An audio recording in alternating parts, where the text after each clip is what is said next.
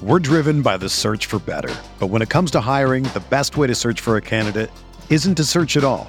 Don't search match with Indeed. Indeed is your matching and hiring platform with over 350 million global monthly visitors, according to Indeed data, and a matching engine that helps you find quality candidates fast. Ditch the busy work. Use Indeed for scheduling, screening, and messaging so you can connect with candidates faster. Leveraging over 140 million qualifications and preferences every day, Indeed's matching engine is constantly learning from your preferences, so the more you use Indeed, the better it gets. Join more than 3.5 million businesses worldwide that use Indeed to hire great talent fast. And listeners of this show will get a $75 sponsored job credit to get your jobs more visibility at Indeed.com slash BlueWire. Just go to Indeed.com slash BlueWire right now and support our show by saying that you heard about Indeed on this podcast. That's Indeed.com slash BlueWire. Terms and conditions apply. Need to hire? You need Indeed.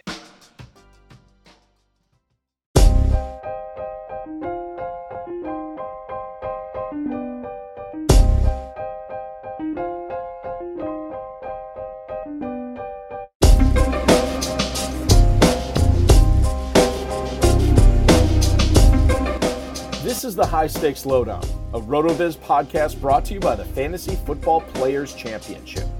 I'm Eric Balkman from the High Stakes Fantasy Football Hour and the FFPC.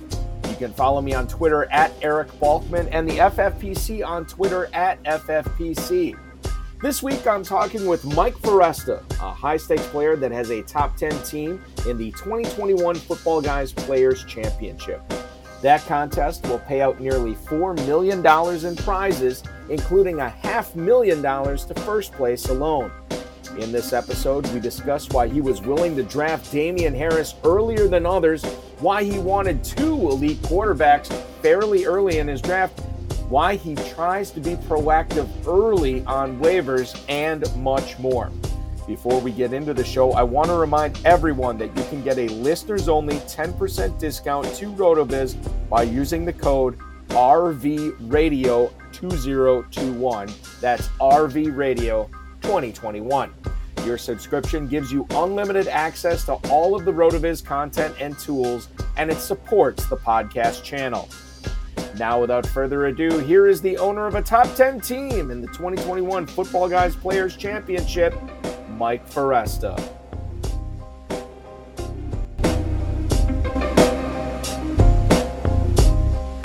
We are on to week eight, uh, week seven. I'm already looking way too far ahead. We're on to week seven with six teams on bye. How do you handle all those waiver situations? Well, hopefully, we have some advice here from one of the uh, experts of the RotoViz High Stakes Lowdown, a guy who's been on this show multiple times, and a guy who's in ninth place overall in the Football Guys Players Championship in the chase for a half million dollars grand prize. Uh, it's Mike Foresta. Mike, welcome back to the program, man. Well, thanks so much, Eric. Great to be here. I uh, want to congratulate you on the ninth place team. Obviously, as as we uh, you know we're a month half in. That's that's a good accomplishment. You drafted in this league, maybe the fantasy MVP so far in high stakes fantasy football, really any fantasy football. It's Cooper Kupp. 507 is where you get him. The seventh pick of the fifth round, myself included. What did so many fantasy players miss on with Cooper Kupp this year? Why did we let him slip so far? And I know that I understand this draft was still in in June, but at that point, we knew about Robert Woods, we knew about Matthew Stafford, we knew about all this. Why did we let Cooper Kupp slip? Well, I think you know the timing of the draft does does make a difference in terms of um, you know where players go. You can see players' values change dramatically. Um, I mean, Cooper Kupp is someone who um, certainly a, a valuable fan, fantasy asset, but he does have some durability concerns. And I think with the change in quarterback to, to Stafford and with Robert Woods um, emerging quite a bit last year, and Van Jefferson um, being someone who is likely to emerge and in the process of emerging. Plus, they signed DeSean Jackson. Um, they got Higbee there, and you know Stafford loves to throw to the tight end. So I think a combination of those factors just led to Cooper Kupp maybe slipping a bit. He didn't. He didn't slip. I don't think as we got towards the main event. Um, I think it was more um, in the earlier drafts that I saw his uh, his draft position be you know fourth, fifth round. I think he might have even gotten to the third when we got closer to the main events. I uh, yeah, and he definitely did. He was rising up boards too, and I, I and I pointed this out too. And you know, this is totally like what bulky. Why don't you follow your own advice? But I said, you know, the the the biggest difference between Woods and Kupp to me last year was the touchdown disparity, right? And Kupp didn't have a whole lot. Woods had a ton, and now we're seeing that regress to the mean for both those players. And yet, I have you know four or five Woods teams. I think I have one Cooper Kupp team. Really frustrating. Um, and I got to listen to myself more um, and and to high stakes players like you. Um, another guy who got late in this draft, Mike Damien Harris. Now he went in the ninth round. Again, this draft was June third. Um, but you know the the major players were there. You know James White, Rhamondre Stevenson. I guess was probably pushing Damien Harris a, a little bit further down. But one of the things we we've heard on this program on the High Stakes Fantasy Football Hour from plenty of successful high stakes owners. I don't trust Patriots running backs. I don't draft Patriots running backs you made the decision to grab one here uh, in the ninth round. Was it just best player available? Like, okay, I'll I'll see what happens with Harris, or did you see something in him at the end of last season? Uh, well, I think I think it definitely saw something in him as the potential to lead that backfield. Um, I think, yeah, I'm not sure the ninth round really qualifies me as a believer in Damien Harris, but I think at, at that point, you know, you're you're looking for a running back who's going to get as many touches as possible. And when you compare him to some of the other people who are being drafted around that time, including maybe some backups like, you know, Tony Pollard or Alexander Mattison, things like that, um, you just tend to go for the starter. And, um, you know, I, I think given the fact that the Patriots were going to be starting a rookie quarterback, I thought, thought certainly a potential that they might lean on the running game a little more. Plus, they have a pretty decent offensive line as well.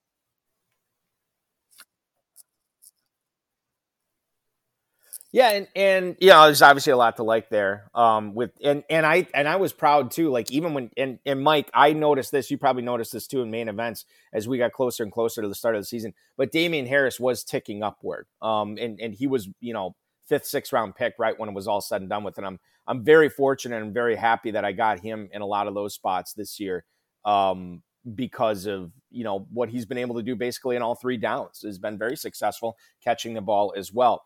Uh, former Patriot that you had selected is Tom Brady. Now, what's interesting about this pick? Oh, Tom Brady in the tenth round, whatever. You know that's great value. You're obviously loving life. However, in this draft, you already selected Patrick Mahomes in the fourth round. We don't typically see somebody draft a, a stud quarterback super early and then draft another one sort of in the mid rounds. You did that with Brady. Why did you uh, think that Brady was the right choice for this team when you already had Mahomes?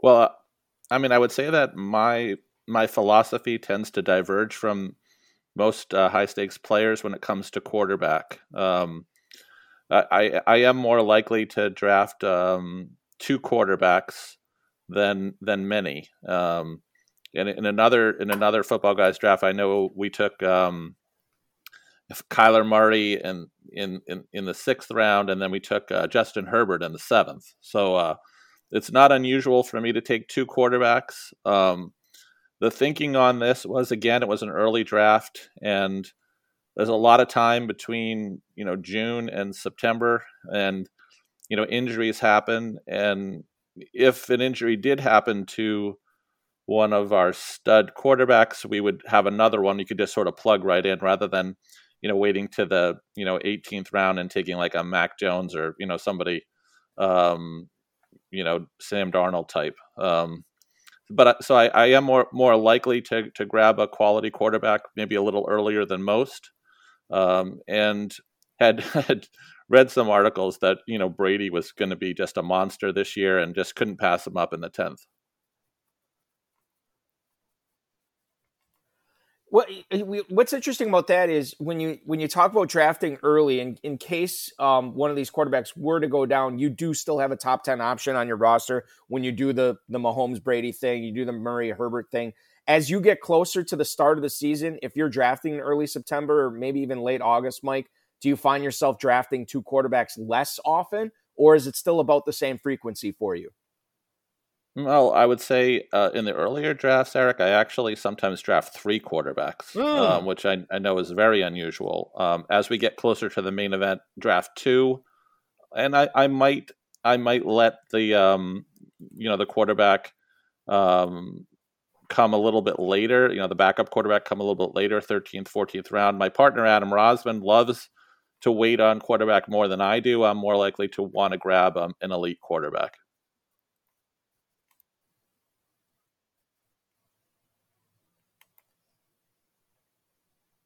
So okay, so let's um let's talk about the, this week. Um, J.D. McKissic is in your starting lineup for your ninth place team in the Football Guys Players Championship. Now I know you have some bye week issues there, but this could be a godsend because if Antonio Gibson does indeed miss the Green Bay game, which as you know we're recording this here on Wednesday morning, it's not looking great for him right now. If he does miss that game, how does Jaret Patterson factor into McKissic's workload? Does McKissick still remain a starter for you because of the pass catching capability that he brings to the table?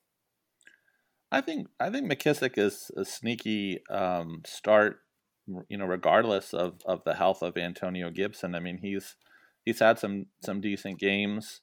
Um, he had some some great games last year. Uh, he has flex appeal. I mean, especially in a week where you have six teams on the bye, and you know, there's a lot of a lot of difficulty sometimes in fielding um, a viable lineup when you have six teams. And it's not just six teams on the bye; it's six fantasy dominant teams for the most part. Well, I guess not the Jags, but most of the teams on the bye this week are fantasy, very fantasy relevant. Um, so I, I, think McKissic has. I, I mean, I, we've started him a few times, even when Gibson was completely healthy. Um, so I, I, don't I don't have any problem with him. I think he has standalone value. You know, Patterson is a talented ad. I mean, if if he is available in waivers, I'm I'm sure people are going to try to go out and get him. My my information on him is that he he could very well be um, an extremely talented player to uh, you know to take over for Gibson. But I still think, even given that McKissic's going to get the third down uh, work, and I think that you know McKissic may even get a few extra touches, um, you know, if Gibson's out. Yeah, I gotta I gotta place my waivers yet, and um, I, Patterson's obviously available in a ton of leagues right now, so I'm gonna definitely make sure I, I grab him just in case. Um, you know, because the other thing too is, and, and I don't know if you've noticed this, Mike, but you know, sometimes I look at my roster, my lineup on Tuesday morning um, or even Wednesday morning when I'm placing my bids, you know, just to make sure it's in tip top shape. And I, I have guys that I can, you know, feel good about starting with injuries and COVID and bye weeks and everything. But sometimes that team looks radically different on Saturday night or even Sunday morning based on, you know, injury news that comes out. And, and it's always nice to have a little bit of buffer um, to have that other guy that I can plug in if, if, if I can manage. You often do that too um, where where you're still paying quite a bit of attention to that second waiver run in the FFPC? I I think the second waiver run in the FFPC is one of the most overlooked, um, you know, value add um, opportunities because it's not just a place where you can, you know, find somebody to use that day, but it's also a place where you can add someone for the next week who maybe was overlooked and I, I think if if people look at their their Sunday waivers, they're going to see a lot of the more experienced um, high stakes players are making moves on um, on Sunday morning.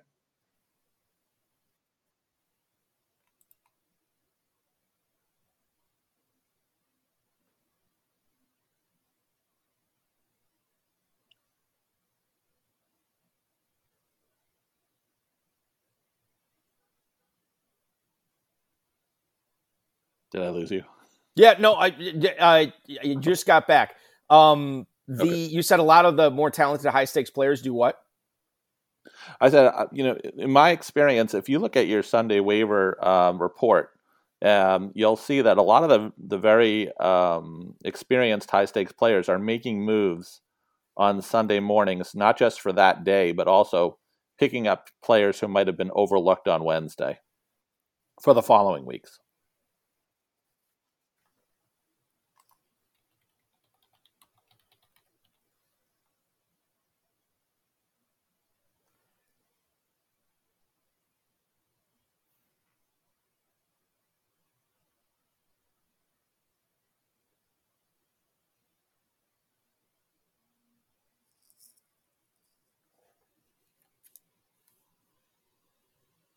Mike, are you still there? Yeah, I'm here. Yep. It seems like it's on a delay or something. Okay, sorry about that. Um, yeah, I, I don't know if this is on my end or not. In any event, let's get back to the to the running back situation here. We touched on uh, Washington earlier. Let's talk about Cleveland. D'Ernest Johnson, Demetric Felton looks like they're going to carry the mail for the Browns on Thursday Night Football against the Broncos with no Kareem Hunt, no Nick Chubb available. How did you handle, or how are you going to handle, I guess, because this is um, we're recording before the waiver deadline. How are you going to handle these guys in your leagues? What are what are your thoughts on what these guys can do for you here in Week Seven with you know maybe Nick Chubb back in in Week Eight with the the sort of mini bye? Yeah, I'm I'm I'm not a big um, you know waiver all in guy for backup running backs. Um, that I see teams you know putting huge bins in for guys like Elijah Mitchell, Devontae Booker. Um, just not something that that we typically do strategically. And this situation is no different.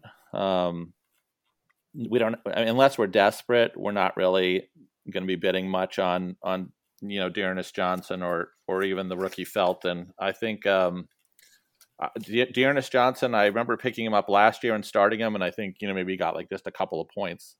Didn't seem as though he is going to be like a, a difference maker and probably someone on your bench could potentially be be just as good. Obviously, if you're desperate, then you have to go out and try to get somebody who's going to play.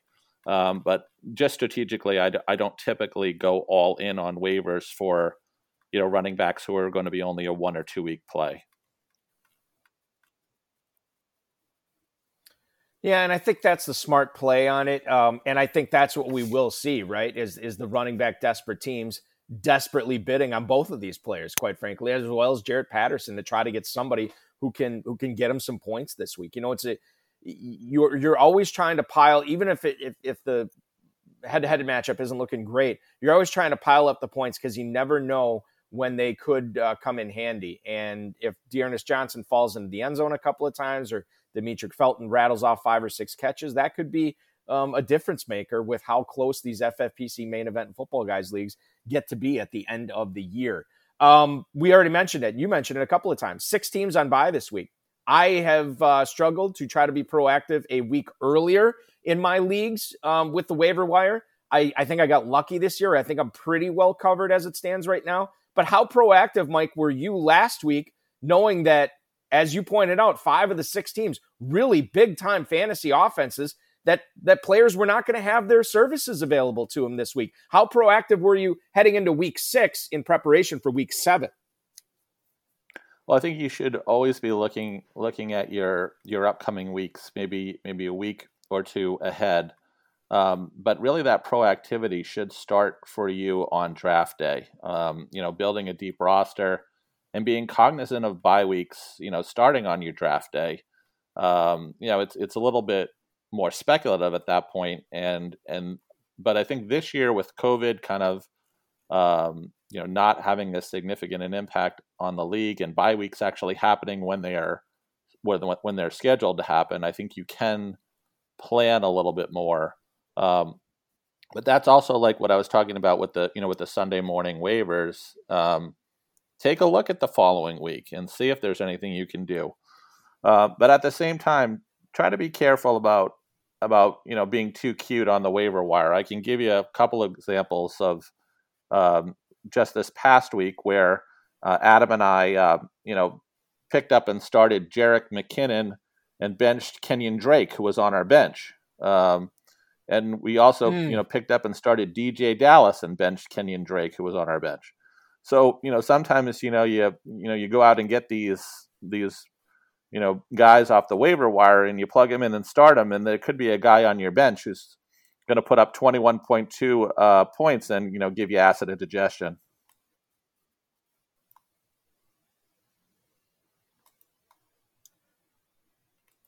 I, you know, it's it's and this is why you know the the greats uh, out there win you know all this money every single year. That that's what makes them so good. Is you know not only um, scouting what's out on the waiver, wire, but sc- self scouting your own rosters and self scouting what you have on your team and and making sure like look i'm I, am i am not being proactive for the sake of being proactive right? Uh, th- this is actually a, a good addition to my team um, based on what i already have. And i think that's important to to understand um, what's already on your roster before you go crazy on the waiver wire. Some some people are better at that than others um, and and i definitely know you know who you are as you're listening to this um, when we talk about um, going crazy on the waiver wire. Some some teams win a lot of money doing it, um, but it's not always the case. Uh, Kadarius Toney, he might miss. In fact, he probably will miss Week Seven. But first five minutes of the game, um, and we found out he was going to be heavily involved in the game plan. He had three catches. Mike was on pace maybe for a double digit uh, catch game, knowing um, that he is a rookie and knowing that the Giants still believe quite a bit in him that they were willing to make him part of a huge part of their week, six game plan. How do you look at his projection for his output the rest of the year? Because I'm not going to say league winner, but Toney could really be a difference maker here, man. I don't think there's any question about it, and I, uh, you know, I'm sad to say that we completely missed on Kadarius Toney. Um, I think you know in preseason it seemed to me as though he was having you know possibly some character issues. Um, and was in the doghouse, you know, for a certain period of time. And with a you know with a coach like Joe Judge, who's probably going to be pretty no nonsense coming from the Belichick tree, um, you know, we just sort of stayed away from him. But I'll tell you, having a chance to have um, seen him, you know, the week before this this past week, and then in the few moments that he was in the game this week, I definitely agree. He definitely can be a difference maker and has tremendous amount of talent. And he's, you know, somebody who you know, if you grabbed him off the waiver wire or late, uh, could really, really help you, especially as we head toward, you know, the the main competition.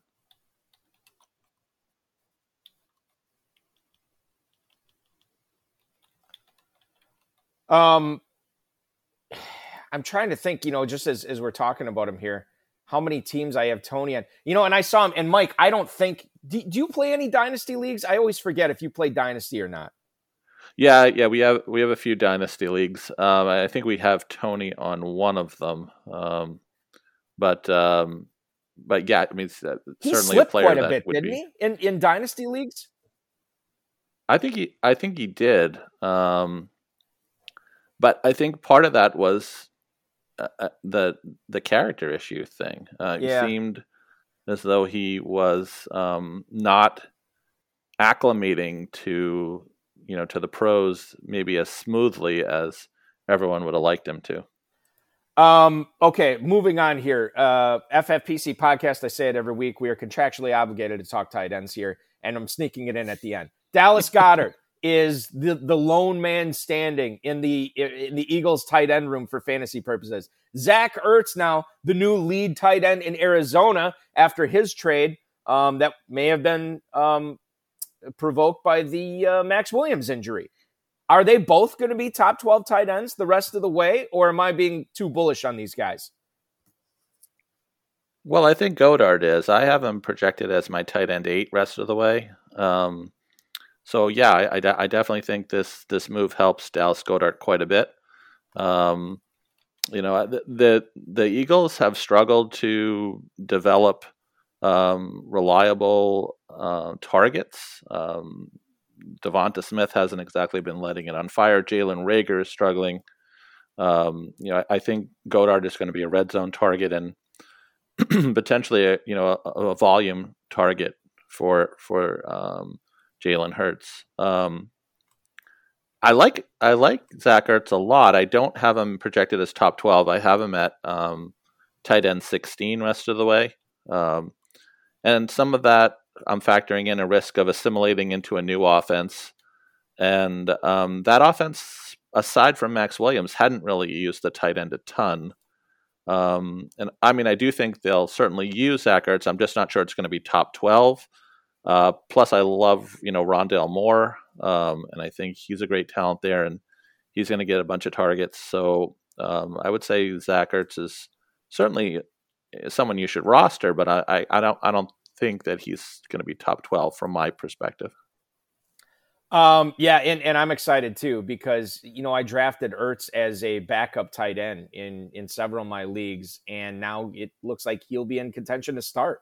In a lot of these leagues too, which is always good going forward. You know, knock on wood, as long as he remains healthy and, and Dallas Goedert gets off the COVID list and everything like that, it should be hunky dory with these guys. I, I, I, like them to put up really good numbers like you do. Well, um, t- tight end's been uh, a real challenge. Position room that I don't expect to.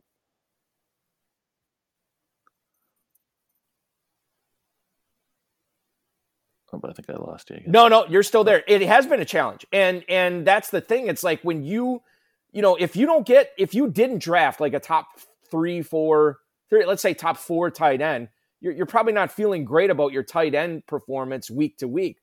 But with this addition of Ertz to Arizona and the subtraction of Ertz to Philadelphia, I think these are two guys that would make you feel a little bit better, uh, much better about your tight end situation now.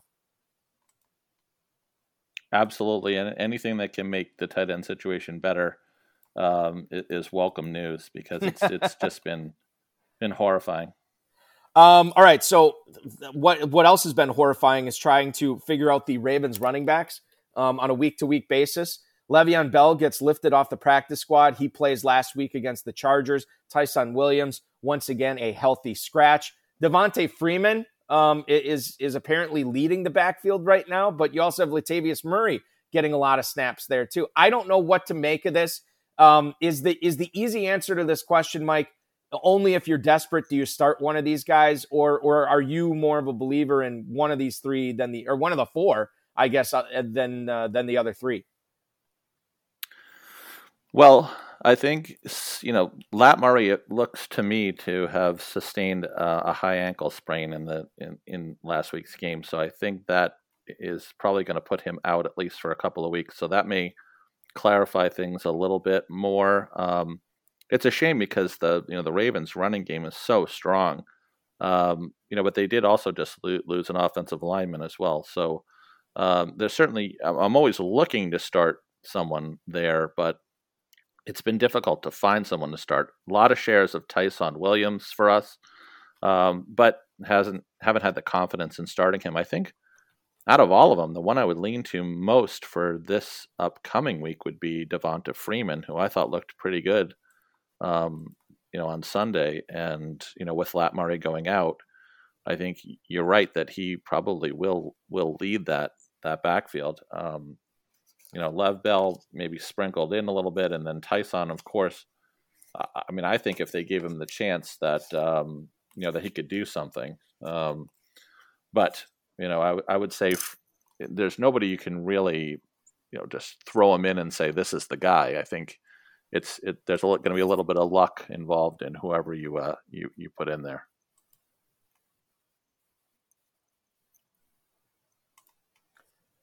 Yeah, and and it goes back to the Browns conversation, right? With with Johnson and Felton. It's like, you know, are these the guys you're you're willing to to trot out there when you're trying to win a high stakes league?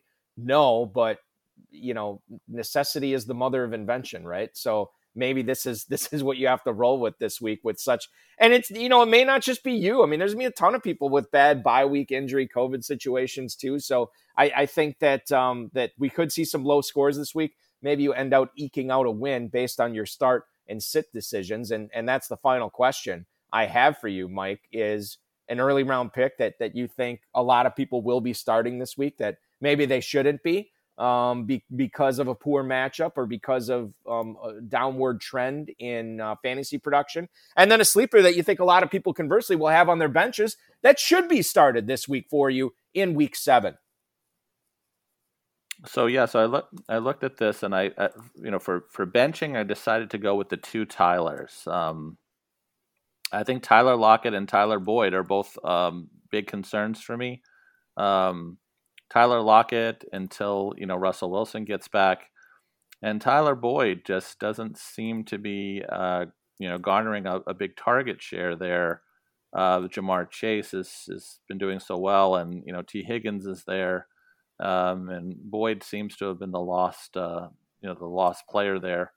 Um, so those would be the two guys who I have concerns about. You know, this week you certainly may not have a choice but to start them, and they certainly could you know produce, but um, Lockett has been, you know, pretty, you know, pretty absent um, since Russell Wilson was hurt, and I'm not sure that that's going to change this, you know, this week against the Saints. Um, and you know, Tyler Boyd, I think he has a potential maybe to to have a good game in any given week, but I don't know if he's someone that people can rely on um, the way they they could have maybe a few weeks ago. Um, and then my sleepers for the week. Um, uh, I have two guys who who I think um, I love Rondale Moore. I, I think Rondale Moore is just uh, waiting to break out. Um, and I mentioned him when we were talking about Zach Ertz. I would say he's someone who I am starting with confidence this week. And then I think Ricky Seals Jones, because we're talking, you know, always like to give a tight end. Um, Ricky Seals Jones playing every snap, and he's he's putting up some some decent numbers. And if you're mm-hmm. you know, some someone who is picked up off the waiver wire for sure, and if you if you were smart enough to pick him up or you can get him, I would get him and, and start him. I uh, I got him in a couple leagues last week um, Eh, for you know because I, I can't remember who my tight end issue was. I had somebody on bye. Oh, Kyle Pitts. I had Kyle Pitts on bye, and I ended up getting Seals Jones, and I was I was pretty happy. Obviously, with with you know like you said, it's all about feel you know feeling more comfortable at tight end. Seals Jones, I think, is is better than a lot of options out there right now. There aren't too many better options to talk high stakes fantasy football than Mike Foresta, who is nine, ninth place in the Footballguys Players Championship. Mike, appreciate you joining me this week. I uh, I wish you good luck in week seven with this uh, with these six teams on bye. It's going to be fun and maddening as fantasy football usually is on a week to week basis. Thank you so much, my friend. Absolutely, Eric. Yeah, best to you, and uh, you know, stay healthy and happy out there. Thank you for listening to the High Stakes Lowdown, a RotoViz podcast brought to you by the Fantasy Football Players Championship. And thanks to Grapes for our theme music. Please review the podcast on iTunes under the RotoViz radio feed. It helps us find new listeners. Contact us via email rotovizradio at gmail.com. We'd love to hear what you think, and follow us on Twitter at rotovizradio. And remember, you can always support the show by subscribing to RotoViz at a 30% discount through the NFL podcast homepage rotoviz.com slash podcast.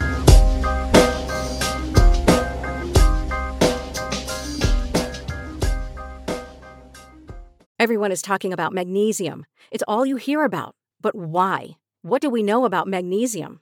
Well, magnesium is the number one mineral that 75% of Americans are deficient in.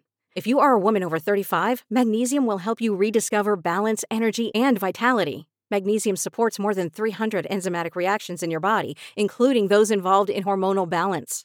From functional medicine doctors to mental well being and female hormone experts, we all know that magnesium is the one mineral to improve all aspects of well being and health. But which one? Magnesium Breakthrough from Bioptimizers, the trusted choice recommended by leading experts with seven best absorbed forms of magnesium to ensure your body receives the support it needs for overall well being. Go to bioptimizers.com slash balance today and use code BALANCE10 for 10% off. Support your journey to wellness at B-I-O-P-T-I-M-I-Z-E-R-S dot com forward slash balance. Magnesium Breakthrough from Bioptimizers, your foundation to optimal health and vitality.